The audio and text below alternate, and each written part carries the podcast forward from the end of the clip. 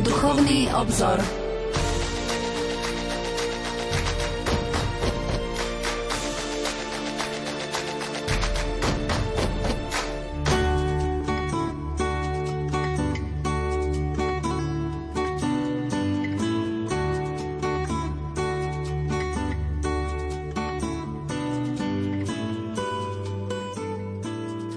dva dní budeme sláviť slávnosť Najsvetejšieho Kristovho tela a krvi. Páter Jozef Šupa v knihe Slovo má moc dotknúť sa každého srdca píše Tajomstvo tohto sviatku Najsvetejšieho Kristovho tela a krvi je tajomstvom lásky Boha k nám, ktorú nám dáva, aby sme mohli žiť skutočným životom.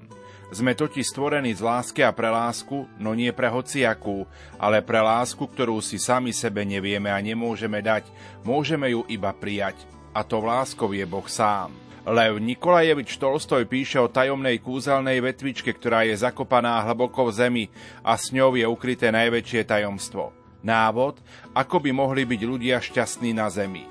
Keď ju po veľkej námahe nájdu a vytiahnu zo zeme, vidia na nej napísané len tri slova z písma. Milujte sa navzájom. A Tolstoj pokračuje. Preto len tak bude žiť skutočne pre seba, ak bude žiť pre druhých. Len vtedy bude skutočne šťastný, keď budeš robiť šťastnými iných.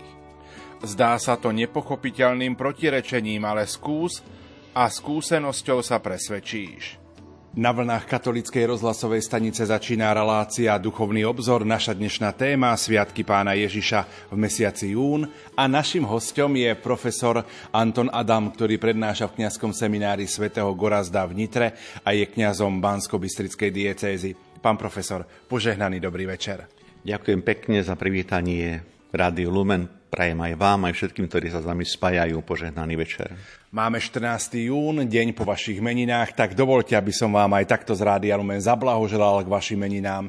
Poprial vám veľa zdravia, veľa Božieho požehnania a veľa síl do vašej práce, ktorú vykonávate. Ďakujem pekne, nech pán vyslyšie vaše želania aj vaše prozby. Pán Boh zaplať. A ďakujeme aj za to, že prichádzate sláviť Svete Omše do bansko katedrály medzi poslucháčov Rádia Lumen. Prezrate našim poslucháčom, či možno žijete v tých týchto prvých dňoch mesiaca jún? Tak týchto prvých dňoch mesiaca jún ešte žijem, isté, že sa snažím tak kňazky naplňať každý deň svojim kňazským poslaním v službe pánovi. Ešte je to čas, ktorom doznievajú aj posledné skúšky v kňazskom seminári Svetogorada v Nitre. A samozrejme vec, že je to obdobie, v ktorom tak intenzívnejšie sa človek pripravuje aj na sviatky, ktoré sú práve spojené s mesiacom júnu. Spomínali ste aj posledné skúšky v kňazskom seminári. Ako si vy spomínate na svoju kňazskú vysviacku, lebo o niekoľko dní budeme na Slovensku svetkami diakonských a kňazských vysviacok, tak ako si vy dostupom času spomínate na tú vašu kňazskú vysviacku, pán profesor? Ja si spomínam stále veľmi rád a s veľkou vďakou na kňazskú vysviacku, lebo pre mňa to znamenalo naplnenie naozaj tej túžby stať sa Kristovým kňazom. A keďže sme v Banskej Bystrici, tak spomínam rád o to ešte intenzívnejšie, že mal som možnosť prijať kňazskú vysviacku práve tu v Banskej Bystrici v Farskom kostole na nebovzatia Pany Márie. To vlastne boli éry socializmu. Dlhé roky nebolo možné prijímať vysviacky mimo Bratislavu, ale už asi tak od roku 80, 1980 táto možnosť bola. Prijal som diakonát 9.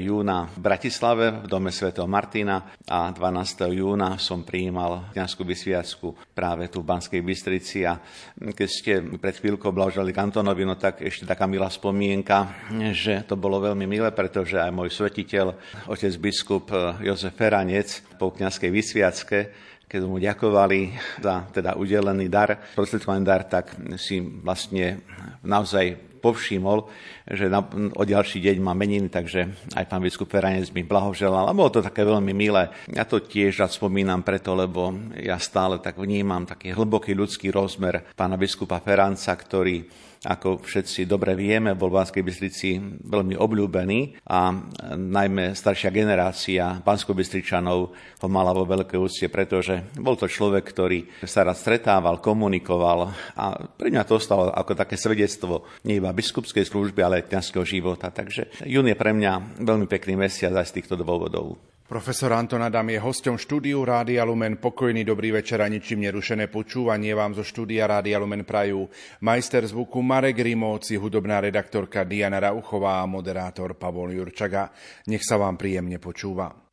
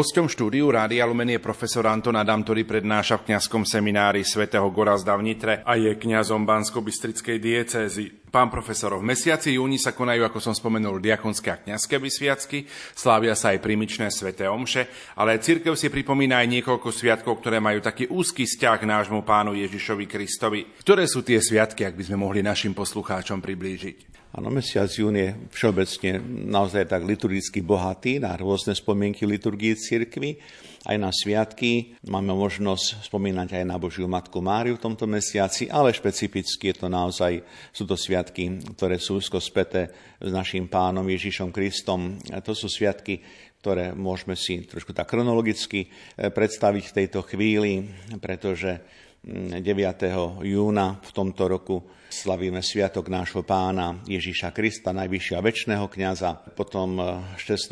Eh, júna je slávnosť Najsvetejšieho Kristovho tela a krvi. Je to, ako dobre známe, prikázaný sviatok, zasvetený sviatok našej viery. A napokon ešte jeden veľký sviatok, významný sviatok, ktorý v tomto eh, roku, v tomto mesiaci bude 24. júna, to je slávnosť Najsvetejšieho srdca Ježišovho. A ešte by som e, rád pripomenul, že nedela po Turíciach, po zoslaní Ducha Svetého sa slavia ako sviatok Najsvetejšej Trojice. A aj keď to nie je vyslovne sviatok, ktorý by sme mohli pripočítať teda k sviatkom pána, ale Najsvetejšia Trojica, Otec na Duch Svetý. Takže z tohto dôvodu rád som spomenul aj túto nedelu Najsvetejšej Trojice. Spomenuli ste jeden prikázaný sviatok v mesiaci na to slávnosť Najsvetejšieho Kristovho tela a krvi, ale zaiste bude vhodné našim poslucháčom pripomenúť, ktoré sviatky v cirkevnom roku sú na Slovensku prikázanými sviatkami, ak by sme to mohli zopakovať. Áno, rád využívam túto vašu ponuku pripomenúť, pretože skúsenosť učia hovorí, že je dobré z času na čas hovoriť o prikázaných sviatkoch, ktoré máme na Slovensku. Najskôr teraz spomeňme, že každým prikázaným sviatkom je nedela, kedy sa slaví tajomstvo Ježišovo z mŕtvych stania a potom sú to sviatky pána Ježiša, ktoré sú prikázané je to narodenie nášho pána Ježiša Krista, teda Vianočné sviatky, zjavenie pána, teda tri krále, potom je to sviatok na nebo pána a napokon dnes už spomenutý sviatok Najsvetejšieho Kristovho tela a krvi. Spomeňme sviatky Pany Márie, tie sú tri prikázané. Je to Sviatok Bohorodičky, Pany Márie, ktorý sa slaví 1. januára. Potom 8. decembra sa slaví Sviatok nepoškodeného počatia Pany Márie a 15. augusta je slávnosť na nebo vzatia Pany Márie. A napokon spomenieme Sviatky svetých. V prvom rade spomeniem prikázaný Sviatok svätých apoštolov svätého Petra a Pavla a potom Sviatok všetkých svetých 1. novembra. Ešte by som rád upresnil, lebo v tomto tiež niekedy sa stretávam s tým, že máme niecelkom jasné poznanie, ako to je so Sviatkom Sv. Jozefa. Takže Sviatok Sv. Jozefa síce vo všeobecnom kalendári cirkvi je prikázaný, avšak na Slovensku tento sviatok je dispenzovaný, teda Sviatok Sv. Jozefa na Slovensku nie je prikázaným sviatkom. Tým však nechcem povedať, že by sme v tento sviatok snať mali opomenúť Svetu Omšu, pretože mm, Svetý Jozef si určite zaslúži našu pozornosť nie len ako persona, ako osoba, ale ako ten, ktorý s Máriou naozaj tiež nám ukazuje cestu, ako žiť Kristov život. 9. júna sme mali sviatok nášho pána Ježiša Krista, najvyššieho a väčšného kňaza. V liturgickom kalendári sa slávi iba niekoľko rokov a tak trošku priblížte genézu tohto sviatku a jeho slávenie na Slovensku. Áno, je to pomerne nový sviatok, čo sa týka slavenia v liturgii cirkvi na Slovensku. Sviatok nášho pána Ježiša Krista, najvyššieho a väčšného kňaza, sa slaví vo štvrtok po slávnosti zoslania Ducha Svetého a to v krajinách, v ktorých biskupská konferencia výslovne požiadala Svetú stolicu o jeho zaradenie do liturgického kalendára, teda tej ktorej krajiny. Spomeniem, že prvý raz sa sviatok Ježiša Krista, najvyššieho väčšného kniaza, slávil v roku 1970 v Španielsku. Toto slávenie povolil pápež svätý Pavol VI a od roku 2014 tento sviatok sa slávi aj na Slovensku. Treba podotknúť, že tento sviatok nie je prikázaný. Papež Benedikt XVI rozhodol o možnosti sláviť tento sviatok nášho pána Ježiša Krista, najvyššia väčšného kniaza v roku 2012, následne kongregácia pre Boží kult a disciplínu sviatostí o tomto rozhodnutí pápeža Benedikta XVI. informovala biskupské konferencie po celom svete s tým, že je možné dosiahnuť teda povolenie sláviť tento sviatok v krajinách, pokiaľ biskupy jednotlivých krajín o to požiadajú. Keď hovoríme o tomto sviatku Krista, Ježiša Krista, najvyššieho väčšného kniaza, je ešte dobre podotknúť, pripomenúť, že ho rozumieme a chápeme jeho slavenie v takej línii Svetého, Svetového dňa modlitieb za posvedcovanie kňazov, ktorej zaviedol svätý Jan Pavol II a takisto aj sa slávi ako, tak povediať, také naplnenie, pokračovanie roku kňazov, ktorý takisto bol za pontifikátu pápeža Benedikta XVI. Tento sviatok svojou takou duchovnou myšlienkou aj duchovným poslaním a posolstvom chce povzbudzovať všetkých veriacich, aby jednak sme vykonávali aj duchovné iniciatívy za prozbách za nové duchovné či reholné povolania, ale zvlášť je to čas a sviatok, kedy prosíme za posvetenie kňastva, pretože ľudská námaha je samozrejmo, samozrejmo vecov, ale potrebujeme zvolávať aj Božie požehnanie. Tento sviatok sa slávi s veľkým duchovným ovocím. Celá Kristova církev pozýva svojich veriacich teda k prozbám za kňazov, za tých, ktorí sa pripravujú na kňazské povolanie a naozaj povzbudzuje všetkých veriacich neustalým modlitbám za tento duchovný vzrast. Určite, že tak ako to naši poslucháči poznajú aj zo svätých omší, ktoré e, prináša Radio Lumen, kde sa modlíme za teda duchovné e, kňazské povolania, tak je to myšlienka, ktorá má svoje naplnenie aj vlastne cez ten pohľad na sviatok, e, o ktorom práve hovoríme. Formulár tejto svetej omše e, o našom pánovi Ježišovi Kristovi, najvyššom a väčšnom kňazovi, sa doteraz nachádzal v rímskom mysali medzi votívnymi omšami a jeho pôvod siaha k pontifikátu pápeža Pia XI., ktorý predstavil veľmi hlbokú encykliku o katolíckom kňastve, ktorá viedla k významnému posilneniu spirituality, a teda modlite prozieb za posvedcovanie katolického duchovenstva. Tá iniciatíva, ktorú som spomenul pred chvíľkou, iniciatíva pápeža Pia 11.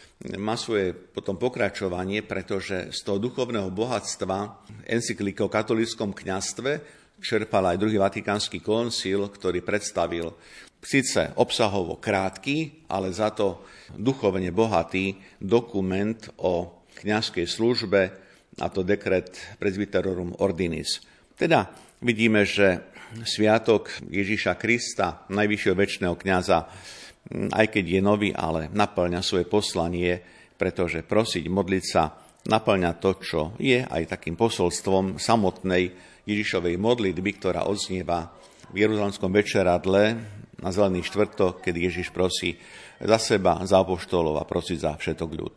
Pán profesor, čo boli dôvody pre zavedenie tohto spomínaného sviatku? Tých dôvodov by bolo možné spomenúť niekoľko. Som svojím spôsobom načrtol už dôvody, lebo hovoriť o potrebe posvedcovania, modlitie, prozieb za duchovné kňazské povolanie, za vytrvalosť v tomto povolaní, určite je motív, ktorý je hodno si všimnúť a ktorý je dobre aj v praktickom živote naplňať. Keď ale hovoríme o zavedení tohto sviatku, sviatku nášho pána Ježíša Krista, najvyššieho väčšného kniaza, tak vnímame tento sviatok aj v kontexte Svetového dňa modlitieb za kňazské povolania, ktoré zaviedol pápež svätý Jan Pavol II. Tento deň modlitieb za kňazské povolania sa každoročne slaví na sviatok Najsvetejšieho srdca Ježišovo, teda vtedy si spomíname. A ako som pred niekoľkými minútami spomenul, tak inšpiráciou pre tento sviatok bol bezosporu aj rok kňazov, ktorý bol za pontifikátu pápeža Benedikta XVI a trval od 19. júna 2009 do 11. júna 2010. Formulár, o ktorom som sa zmínil pred chvíľkou, je naozaj špecifický. V tomto formulári Svetej Omše eh, nachádzame aj vlastnú prepáciu, pieseň vďaky, a ja by som si dovolil tejto chvíli z nej zacitovať, pretože je naozaj takým duchovným posolstvom pri tomto sviatku. Lebo ty si svojho jednorodeného syna posvetil duchom svetým, ustanovil si ho za veľkňaza novej a väčšnej zmluvy a rozhodolši, že jeho jediné kňastvo bude neprestajne trvať v tvojej cirkvi. Veď Kristus nielen povýšil tvoj vykúpený ľud na kráľovské kňastvo, ale s láskou brata povoláva si z neho učeníkov a vkladaním rúk im dáva účasť na svojej kňazskej službe. Tejto piesni vďaky, prefácii, môžeme si všimnúť a sledujeme, že to kňastvo nového zákona je úzko prepojené s Kristovým kňastvom. Teda Kristus kňaz, Kristus veľkňaz novej a väčšnej zmluvy povoláva do svojho ľudu takisto do služby, v ktorej sa vzdáva chvála, vďaka, obeta. Teda to je ten kontext, ktorý môžeme sledovať a je dobre určite aj osožné, keď si všetci tak spoločne osvojíme potrebu prozieb za zraz duchovných kňazských povolaní a v neposlednej miere modlitby a prozby za tých, ktorí sú v seminároch a vôbec v inštitútoch reholného života, rôznych spoločenstvách, aby nastúpená cesta za tým duchovným povolaním, duchovnou službou v nich vytrvala a priniesla naozaj ovoci neba pre naplnenie nejak toho vlastného ja, ale pre naplnenie služby v samotnej cirkvi. Je zrejme, že tento sviatok má výrazný biblický základ. Pripomeňme ho. Áno, tento sviatok, keď hovoríme o Kristovi, kňazovi, veľkňazovi, tak pochopiteľná vec, že siahame do toho biblického základu. List Hebrejom hovorí o Ježišovi Kristovi ako o pravom, vznešenom a najvyššom kňazovi. A pretože je to text, ktorý stojí za povšimnutie, ako každý text svetého písma, tak ja znovu si ho dovolím prečítať nie je veľmi dlhý, ale myslím si, že nás všetkých znovu obohatí, lebo aj texty písma, o ktorých si myslíme, že ich dobre poznáme, nás môžu vždy na novo obohacovať eh, v takom uchopení tej pravdy a myšlienky, ktorou sa práve zaoberáme. Teda v liste Hebrejom čítame. Keďže teda máme vzdešeného veľkňaza, ktorý prenikol nebesia Ježíša Božieho Syna, držme sa svojho vyznania. Veď nemáme veľkňaza, ktorý by nemohol cítiť s našimi slabosťami, veď bol podobne skúšaný vo všetkom okrem hriechu. Pristupujme teda s dôverou trónu milosti, aby sme dosiahli milosrdenstvo a našli milosť a pomoc v pravom čase lebo každý veľkňaz vybratý spomedzi ľudí je ustanovený pre ľudí, aby ich zastupoval pred Bohom, aby prinášal dary a obety za hriechy a mohol mať súcit s nevedomými a blúdiacimi, pretože aj sám podlieha slabosti. A kvôli nej musí prinášať obety za hriechy, ako za ľud, tak aj za seba samého. Ale túto hodnosť si nik nemôže prisvojiť sám, len ten, koho povoláva Boh, tak ako Árona. Tak ani Kristus sa neoslavil sám, keď sa stal veľkňazom, ale ten, ktorým povedal, Ty si môj syn, ja som ťa dnes plodil. Ako aj na inom mieste hovorí, Ty si kňaz na veky podľa radu Melchizedechovho. On v dňoch svojho pozemského života so silným výkrikom a so slzami prednášal prozby a modlitby tomu, ktorý ho mohol zachrániť od smrti a bol vyslyšaný pre svoju bohabojnosť. A hoci bol synom z toho, čo vytrpel, naučil sa poslušnosti a keď dosiahol dokonalo, stal sa pôvodcom väčšnej spasy pre všetkých, ktorí ho poslúchajú, keď ho Boh vyhlásil za veľkňaza podľa radu Melchizedechovho. Ja vám pripomeniem, že v liste Hebrejom počúvame meno Melchizedech, pre našich poslucháčov upresním, že Melchizedek je starozákonný kňaz Salema, ktorý je predobrazom Krista najvyššieho kňaza práve takým spôsobom a v takom zmysle, že prináša Melchizedek ako kňaz nekrvavú obetu a prináša vlastne nekrvavé obetné dary a slavy nekrvavú obetu, vlastne prináša plody tejto zeme. A vieme, že Kristus tiež sprítomnení svojej obety prináša seba samého ako dar a táto obeta nového zákona sa koná na našich oltároch pod spôsobom chleba a vína. Teda toľko aspoň krátke doplnenie k textu, ktorý sme počúvali a pripomenuli z listu Hebrejom. My si v tejto chvíli opäť trochu zahráme a po pesničke budeme v našom rozprávaní pokračovať.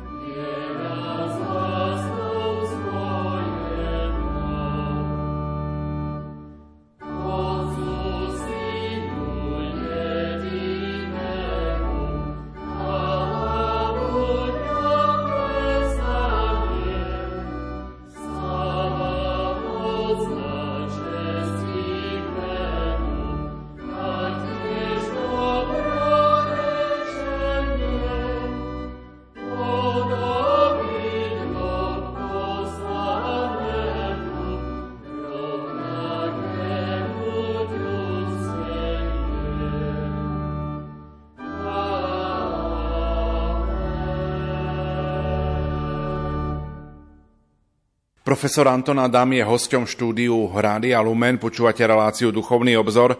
Téma dnešnej relácie je Sviatky pána Ježiša v mesiaci jún. O dva dní budeme sláviť slávnosť Najsvetejšieho Kristovho tela a krvi, ako sme spomenuli, je to prikázaný sviatok. Už zo samotného názvu sviatku poznávame, že pozornosť veriacich sa sústreďuje pán profesor na Eucharistiu. Áno, je to sviatok, ktorý je špecifický práve v tom, že pozornosť a náš vzťah sa orientuje na Eucharistiu. Samotný názov Kristovo tela krvi už naznačuje, že práve Eucharistia, oltárna sviatosť je v centrálnej pozornosti veriaceho človeka. Slávnosť Najsvetejšieho Kristovo tela krvi je ľudovo tiež nazývaným Sviatkom Božieho tela a je pripomienkou skutočnej prítomnosti Ježiša Krista v oltárnej sviatosti. Ježiš, ktorý sa za nás obetuje, dáva, prináša obetu, obetu kríža a zostáva uprostred nás, nami po celý čas a do skončenia sveta práve takým spôsobom, že pri poslednej večeri na Zelený štvrtok ustanovuje oltárnu sviatosť Eucharistiu, aby mohol byť s nami navždy. Slavenie tohto sviatku naozaj nie je iba nejakým formálnym návratom k Eucharistii alebo teda k myšlienkam pravdám eucharistických slavení, pretože mm, tento sviatok nám chce pripomenúť a nás povzbudiť, posilniť našej viere, keď nám pripomína e, Kristovú lásku voči nám ľuďom. Nik a nemiluje väčšmi ako tento položí život za svojich priateľov. A Ježiš položil život e, naozaj za každého z nás. Každý človek v tých Božích očiach je priateľom a preto každá sveta omša je obetou, pri ktorej sa premíňa chlieb na Kristovo telo a víno na Kristovu krv. Tak chcel samotný Kristus, týmto spôsobom ustanovil Eucharistiu.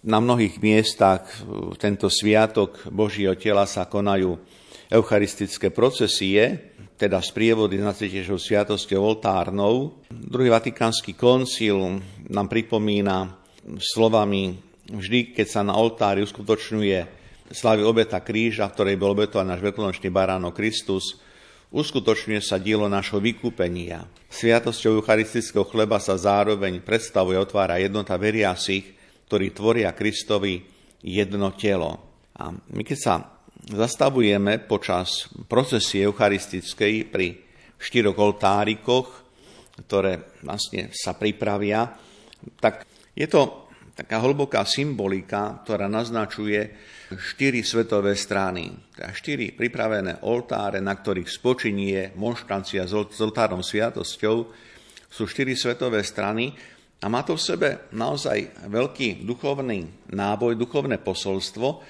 pretože na jednej strane procesia znamená putovanie. Vlastne putujeme vlastne k Bohu. Zároveň putujeme s Kristom. Ten, ktorý nás pozýva, sa stáva súčasťou našo, našej púte, našho putovania.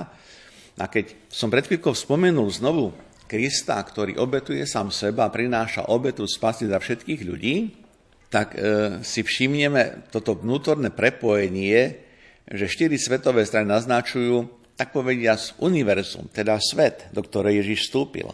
Nie teda náhoda, nie je to nejaký duchovný folklór, že kňaz pri každom vlastne oltáriku po modlitbách požehnáva vlastne ľud, pretože tým je jasne naznačené, že tu je Kristus, ktorý je prítomný pre každého človeka. Kristus, ktorý prichádza ku každému, každému jednomu z nás.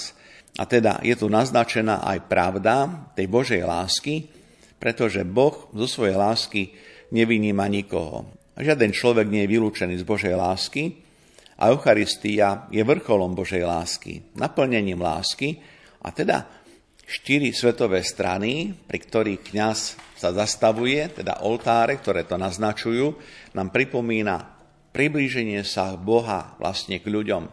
Je dobré, je osožné, keď takýto pohľad máme pri procesii, aby tá procesia nevyznievala ako niečo, čo sa musí absolvovať, čo nám zaberie niekoľko ďalších desiatok minút nášho času, ale nech je to pohľad na procesiu, ktorá práve týmto spôsobom nás chce zjednocovať navzájom medzi sebou, ako hovoríme o veriacich, a zároveň nás približuje teda aj k ostatným všetkým ľuďom.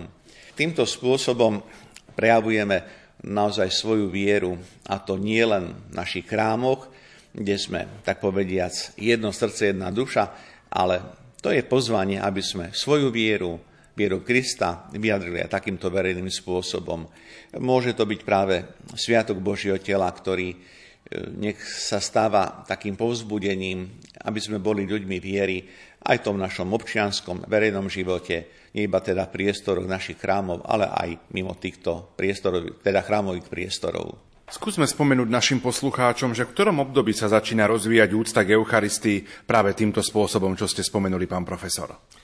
Áno, Sviatok Božieho tela naozaj tiež špecifický. Každý sviatok liturgii cirkvi má svoje špecifika, je zameraný istým spôsobom, pretože niečo chce nie iba pripomenúť, ale prehlbiť a rozhodne Sviatok Božieho tela chce prehlbiť náš vzťah k Eucharistii keď mm, sa pýtame, kedy začína vlastne tá úcta, je pochopiteľné, že je potrebné začať už v čase apoštolov, pochopiteľná vec.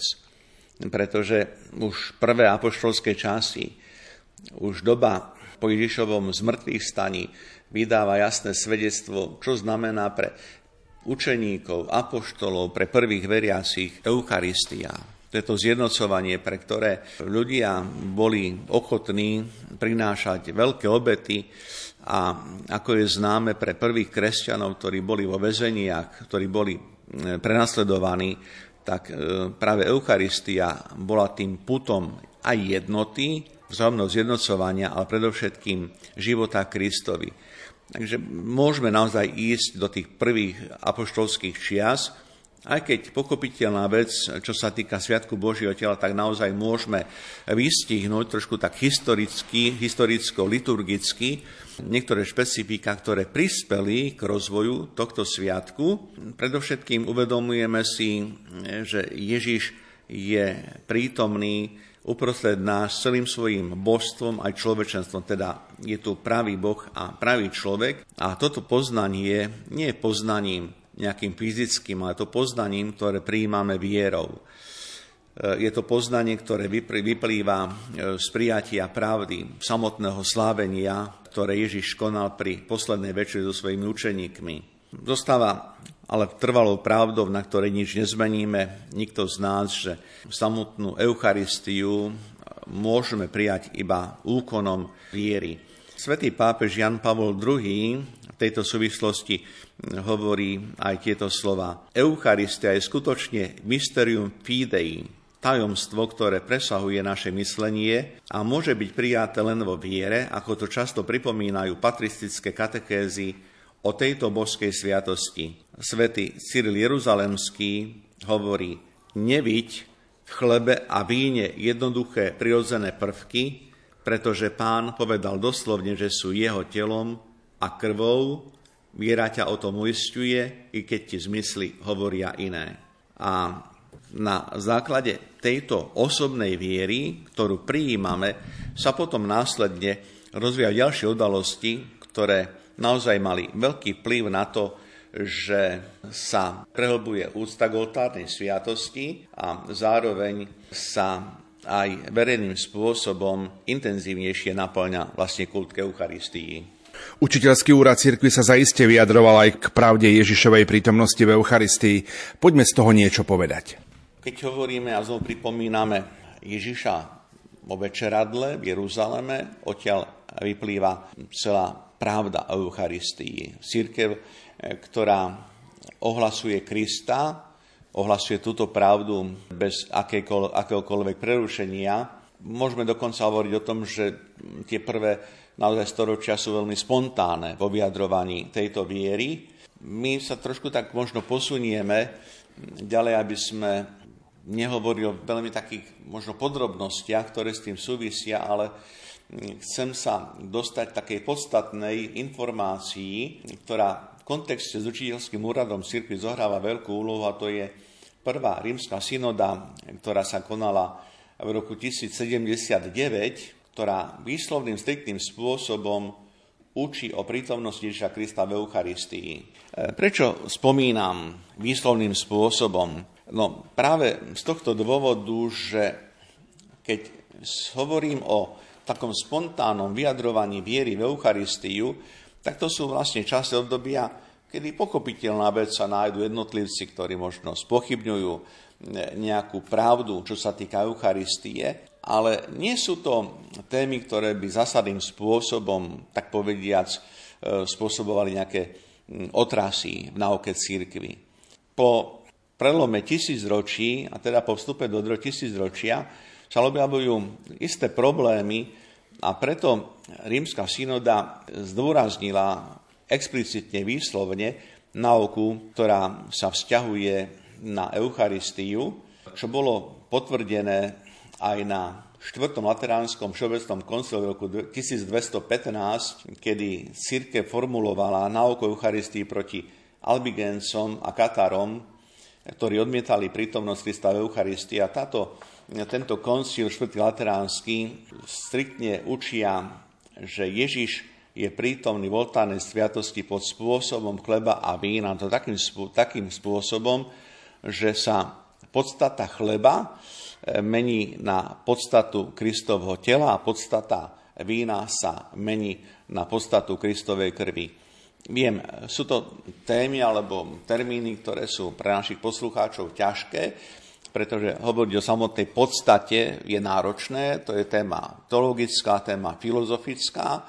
Keď to trošku zjednoduším, aj keď nevyjadrím samotnú povahu termínu, ale pod pojmom podstata sa rozumie to, čo robí vec takú, aká je sama v sebe. Z tohto dôvodu je veľkým, veľkým problémom vôbec hovoriť o tom, akým spôsobom my sme schopní sa poznávať. Lebo aj keď hovorím ja ako človek sám o sebe, tak ja nepoznávam svoju podstatu.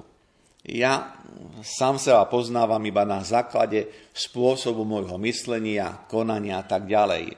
Preto trošku tak e, s odľahčením poviem, že ja nemôžem byť autentická pravdivý v tom, keď poviem, že ja ťa poznám, ja vás poznám. Nepoznám, pretože ja poznávam iba človeka v perspektíve jeho prejavov. Aké sú jeho prejavy? Ale ako ja môžem poznať toho druhého? Ja nikdy neprenikám v podstate, lebo v podstate preniká iba Boh, ktorý je stvoriteľom každého jedného z nás. Z tohto dôvoda, z týchto príčin, ja som veľmi opatrný, keď chceme rozprávať aj v tom našom náboženskom priestore o tom, čo by si mal, ako by si to mal a tak ďalej, pretože hm, to je moje vonkajšie poznanie, a je zrejme, že je dosť povrchné. Povrchné v tom zmysle slova, že ja nedokážem prenikať vlastne do tvojho ja. Lebo iná pravda, iná myšlienka je, keď hovoríme o vedomí svojho ja, lebo človek si uvedomuje, že je, že existuje, ale to nie je poznanie teda podstaty. Preto tá nauka o Eucharistii je náročná, ale práve o to skôr je potrebné sa zakoreniť tej Božej pravde. Ja som pred pár minutami tiež hovoril, že pravdu Eucharistie prijímame vierou. To znamená, prijímame ju preto, lebo sme prijali vlastne Krista ako toho, ktorý je pre nás pravdou. Pravda, o ktorú sa opierame.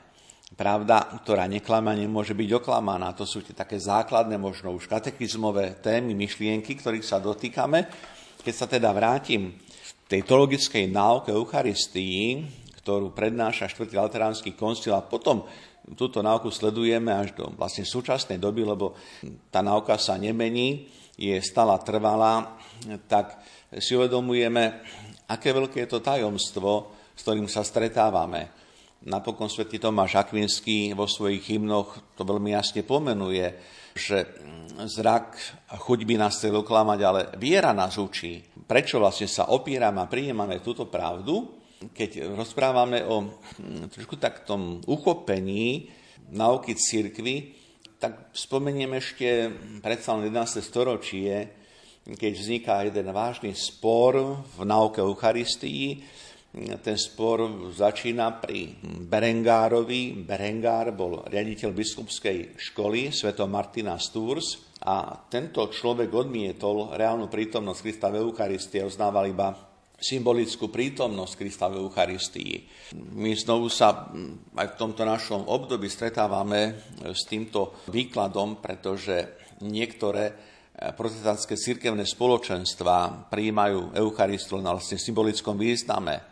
Ale to je zase na inú tému, pretože protestantizmus naozaj je pomerne široká škála cirkevných spoločenstiev, takže do toho by som tejto chvíli nerad išiel hlbšie.